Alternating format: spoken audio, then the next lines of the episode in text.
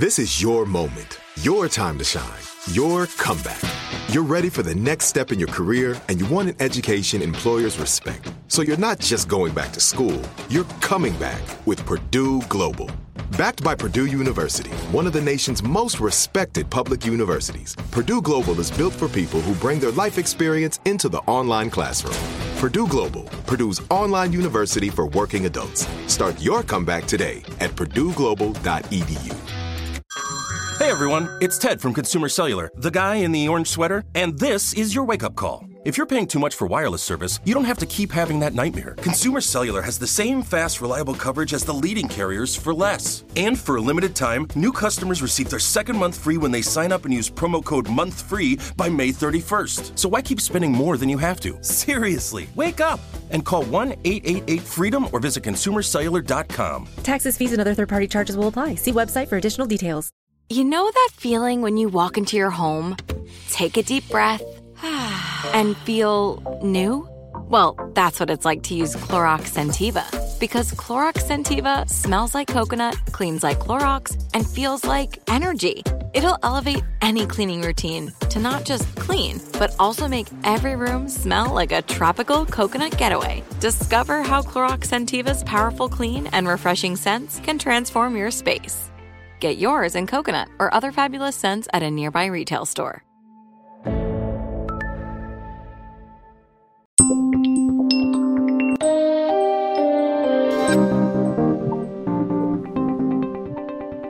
From the Recount, I'm Rena Ninan, and you're listening to the Recount Daily Pod.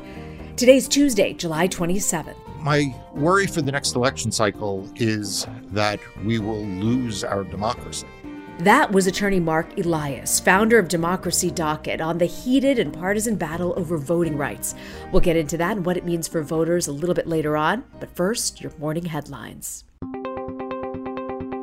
The Department of Veterans Affairs is now the first federal agency mandating vaccinations of its employees in a growing push to fight the Delta variant.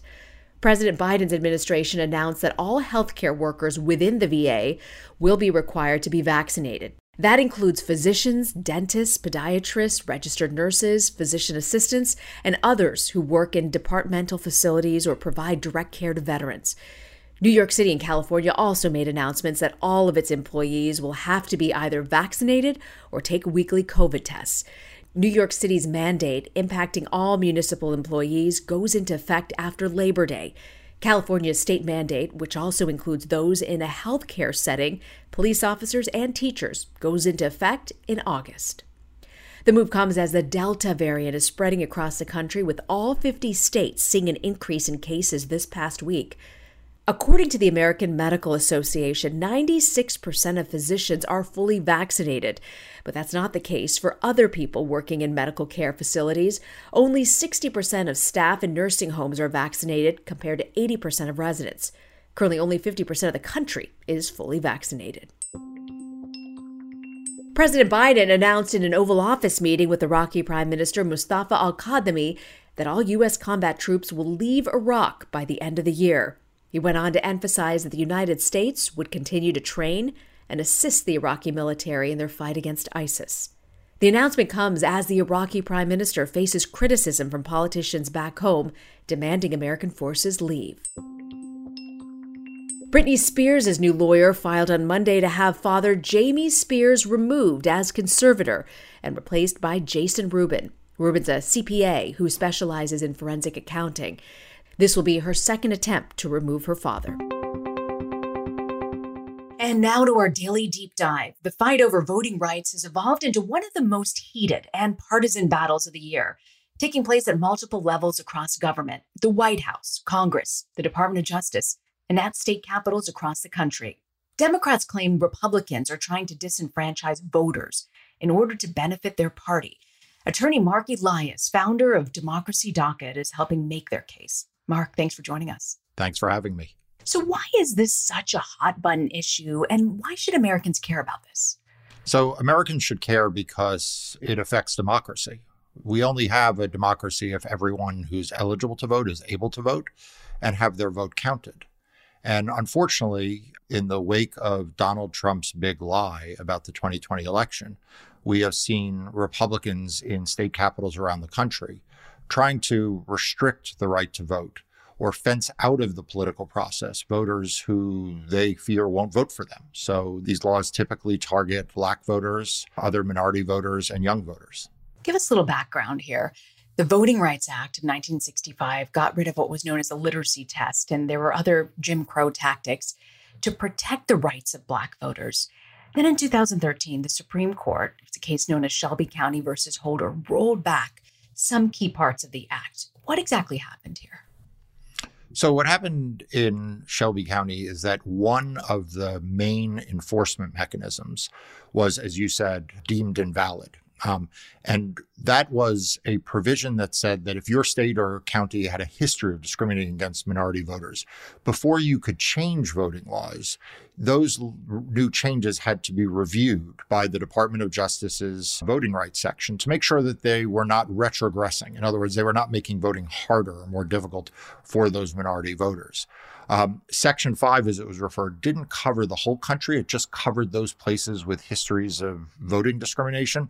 And so it was a really, really valuable tool to make sure that those places didn't return to the bad old days. In 2013, the Supreme Court said that that formula used to pick which states and jurisdictions were covered under Section 5 was outdated and struck it down. But the good news is Congress can reauthorize by coming up with a new coverage formula and reinvigorate the uh, Section 5 of the Voting Rights Act. And that's part of what would be in the John Lewis Voting Rights Restoration Act that Congress needs to pass. The U.S. Senate block passage of the For the People Act. It's a bill to expand voting rights by use of the filibuster. The John Lewis Voting Rights Advancement Act has yet to be introduced in the Senate, but presumably the sense is that this act would potentially be blocked by Senate Republicans through this filibuster.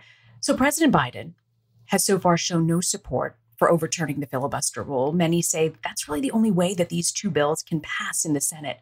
What specifically are these bills, and how can Democrats get them across the finish line? So, taking the second one first that we were just talking about, what the John Lewis Voting Rights Restoration Act would do is restore Section 5 of the Voting Rights Act and would also make other changes to the Voting Rights Act to strengthen it and to make sure that it is as vibrant today as it was in 1965 when it passed Congress, in 1982 when Ronald Reagan spearheaded reauthorization of the Voting Rights Act, and in 2006 when the Voting Rights Act reauthorization passed 98 to nothing in the US Senate with broad bipartisan support. So the Voting Rights Act re- reauthorization and extensions have not historically been partisan or controversial. They are viewed, the Ronald Reagan called the Voting Rights Act the crown jewel of American democracy. And historically, both parties have supported that crown jewel. But sadly, as you say, Republicans now look like they want to break with that bipartisan commitment to protect minority voting rights. The For the People Act, which is the bill that has been getting most of the attention because it's the bill that was introduced as HR1, which means it was the first bill introduced in the new Congress in the House, and S1, which means it the, was the number one bill in the Senate. Um, that has passed the House. It is in the Senate. And there you have staunch Republican opposition. What the For the People Act would do is set a minimum floor for voting. So think of it this way the For the People Act would say everywhere in America needs to provide a certain number of hours of voting, a certain number of days of early voting, and allow no excuse absentee uh, voting by mail. So it would set minimum standards so that whether you were living in Alaska, or in Wyoming, whether you were in Wisconsin or Alabama, you would have certain basic voting rights across the country. And then states could alter their procedures and provide more in person, more vote by mail, more early voting, more whatever, but it would be a minimum set of standards. And unfortunately, that effort right now is in the Senate with Republicans fighting it tooth and nail when you step back and you look across states here, 18 Republican controlled states have passed 30 new laws that now make it harder to vote, according to the Brennan Center for Justice. What kinds of restrictions are in the legislation? In order to understand why these bills are so harmful to voting, you need to understand how they interplay with various other provisions in the same bills and also uh, laws that are on the books. So, in broad strokes, what these laws do is they make it harder to vote by mail, thereby disincentivizing or making it less attractive or even possible to vote by mail. And then they curtail in person voting, either through early voting hours or days are allocated, or election day, polling locations, hours, and the like are allocated.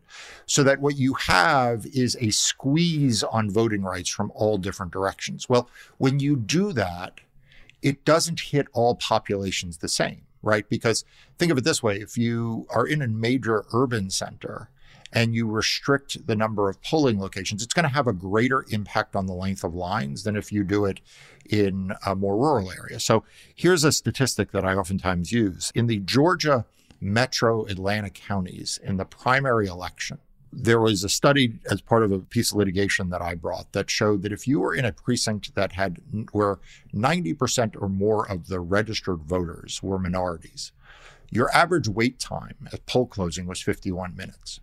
If you are in the same six counties and you are in a polling location where 90% or more of the voters were white, the average wait was six minutes.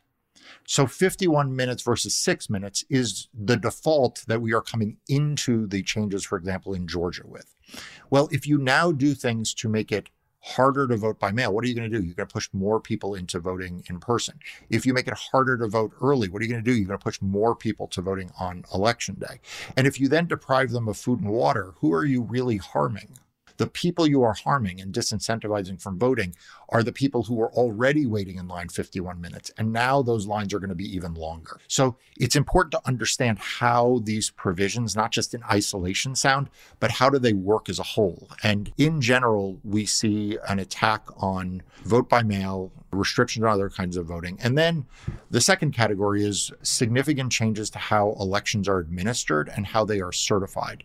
Essentially, making those more partisan, making them less professional, so that the outcomes of elections, the counting of ballots, and the certification of elections will be less subject to the professional bipartisan efforts that are currently underway and are replaced with purely partisan Republican politicians. We have to take a quick break, but we'll be right back with Marc Elias on the Recount Daily Pod.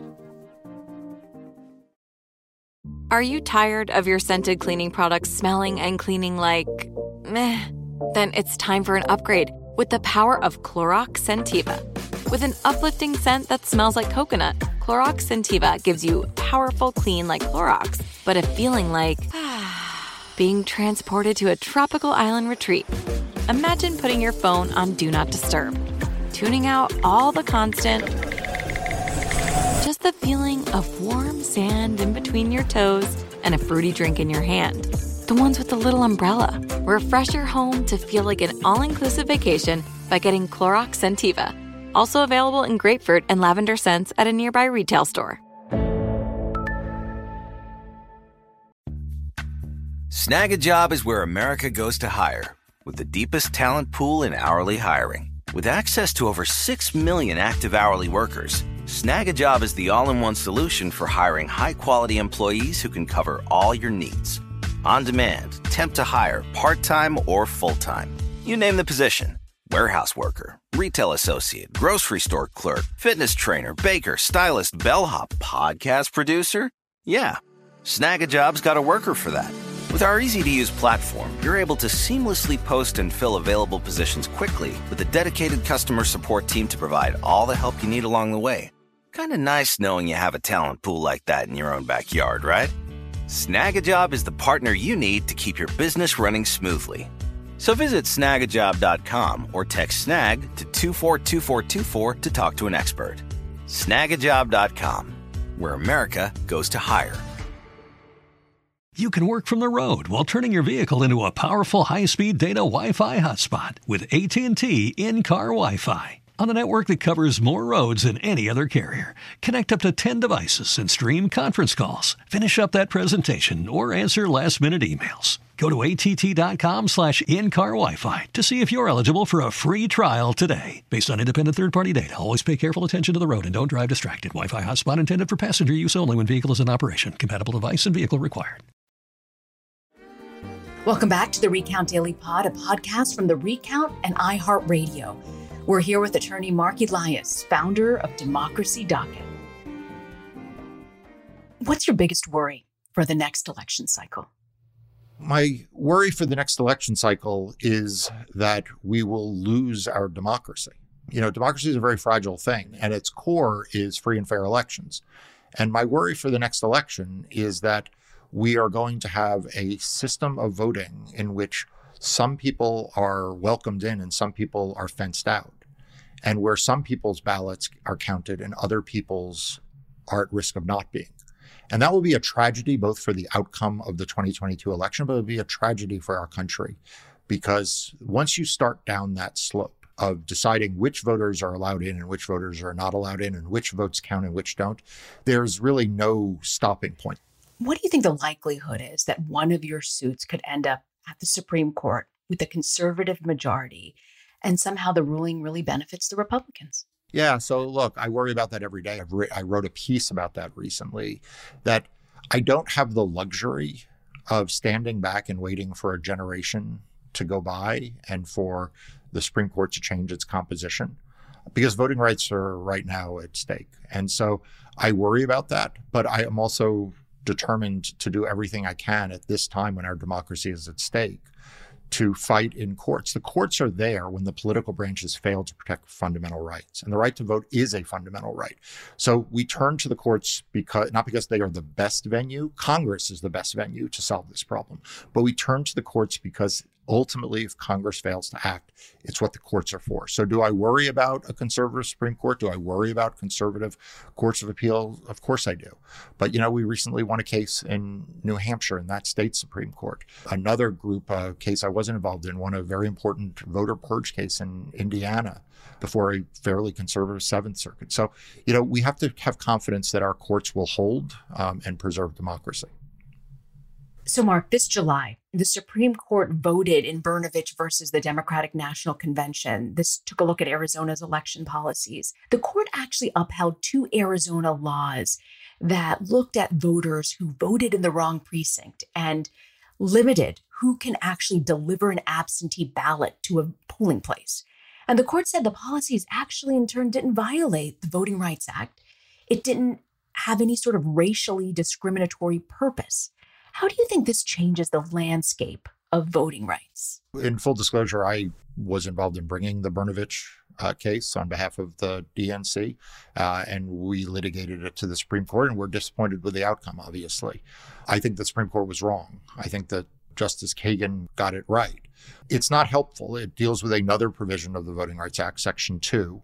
But it's also important to realize that most voting rights cases are not actually brought under any section of the Voting Rights Act. Most voting rights cases are brought either under the First and 14th Amendment to the U.S. Constitution, or they're brought under uh, state constitutions or other statutory provisions. So it does not close the door on Section 2 cases the way that Shelby County did with Section 5. But it certainly made the test more difficult for what are called effect cases. And I think the court got it wrong. I think if you read the facts of the Arizona situation, the ruling in Brnovich is a tragedy for Native American and Latino and Black voters in Arizona who will now be blocked out of the process in some really meaningful ways.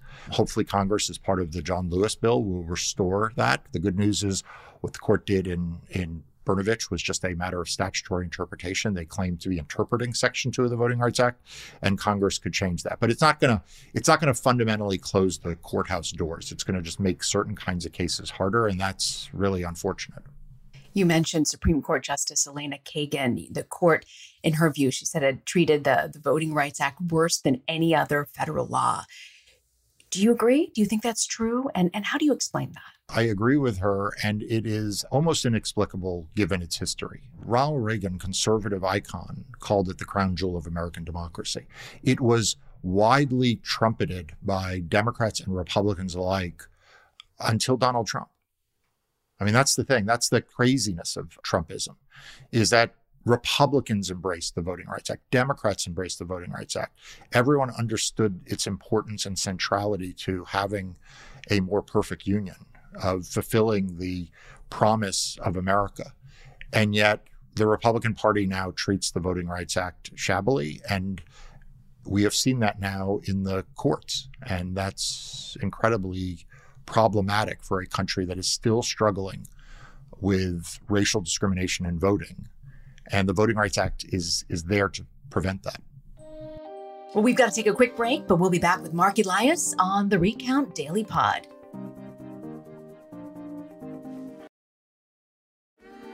Welcome back to the Recount Daily Pod, a podcast from the Recount and iHeartRadio. We're here with attorney Marc Elias, founder of Democracy Docket. How do you win more people in Congress to get on board with these changes with the Voting Rights Act? Is it through business leaders? Is it through citizens? Where do you see the potential for progress? So I think that's one of the really important questions of our time. I've sort of given up hope that Republican politicians will do the right thing, right? We didn't see them do the right thing in the post 2020 election. We didn't see them do the right thing even after the violent insurrection in the nation's capital. We haven't seen them do the right thing over setting up a January 6th commission. I sort of given up hope that there are more than a handful of Republicans on Capitol Hill who will do the right thing. But I think you put your finger on it with the business community. The American business community is very powerful and very innovative when it wants to be. When it puts its mind to a policy or a change of culture, there's a lot the business community can do. And we saw the business community lead on these issues in 20 in 2006 in pushing George Bush to adopt uh, reauthorization of the Voting Rights Act. But where are they today? Where are the business leaders? They are largely issuing empty statements and then doing very little or nothing. And the time for that has to change. Democracy is good for business. And yet, business leaders seem to want to just bask in the obscurity of mass statements and proclaiming, well, what are we to do? When have we ever heard business community say we're powerless to do anything?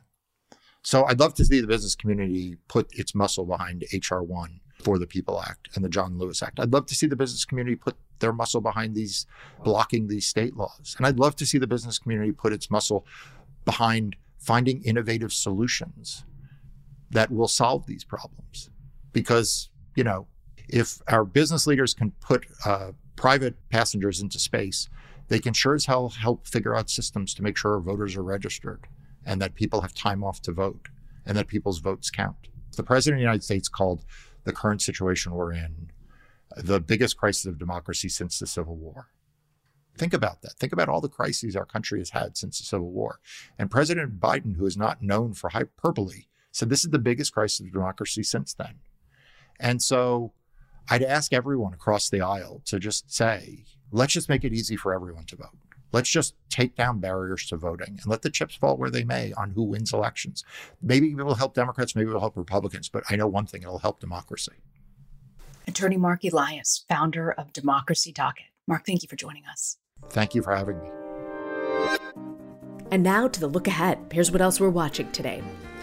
The first hearing into the January 6 insurrection begins today. Witnesses will include two officers from the Metropolitan Police Department and two members of the U.S. Capitol Police.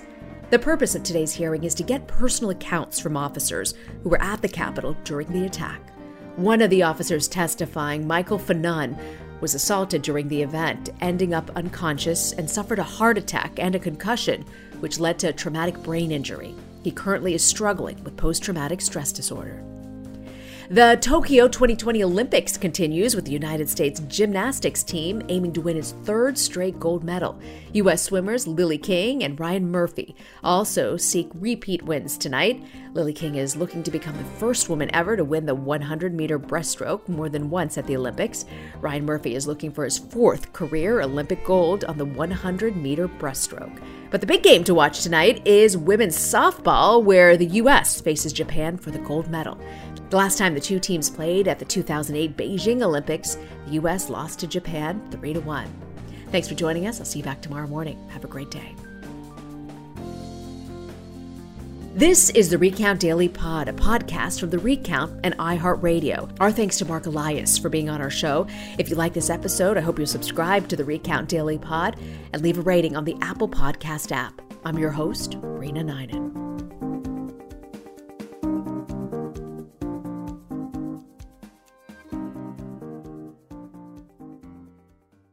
Are you looking for the perfect move in ready home this spring season? Now's the time to buy at Fisher Homes. For a limited time only, enjoy below market interest rates starting at 5.375% APR, 6.139% APR. With these exclusive lower rates, you can save hundreds on a move in ready home and start enjoying the benefits of home ownership even faster. Schedule your personal tour with one of our new home specialists at FisherHomes.com and make this spring the season you find your perfect home sweet home. Financing provided by Victory Mortgage LLC, NMLS 461249, Equal Housing Lender. Open a limited time 11 month certificate at Kemba Financial Credit Union. At 5.25% APY, it's more than triple the national average, plus, it's a safe and secure way to grow your money. Visit your local branch or kemba.org slash CD for details. Offer expires May 31st, 2024. APY equals annual percentage yield. Restrictions apply. $500 minimum and $250,000 maximum deposit. Advantage status required. Comparison based on bank rate average. Federally insured by NCUA. This message comes from Viking, committed to exploring the world in comfort. Journey through the heart of Europe on an elegant Viking longship with thoughtful service, destination focused dining, and cultural enrichment on board and on shore. And every Viking voyage is all inclusive, with no children and no casinos. Discover more at Viking.com.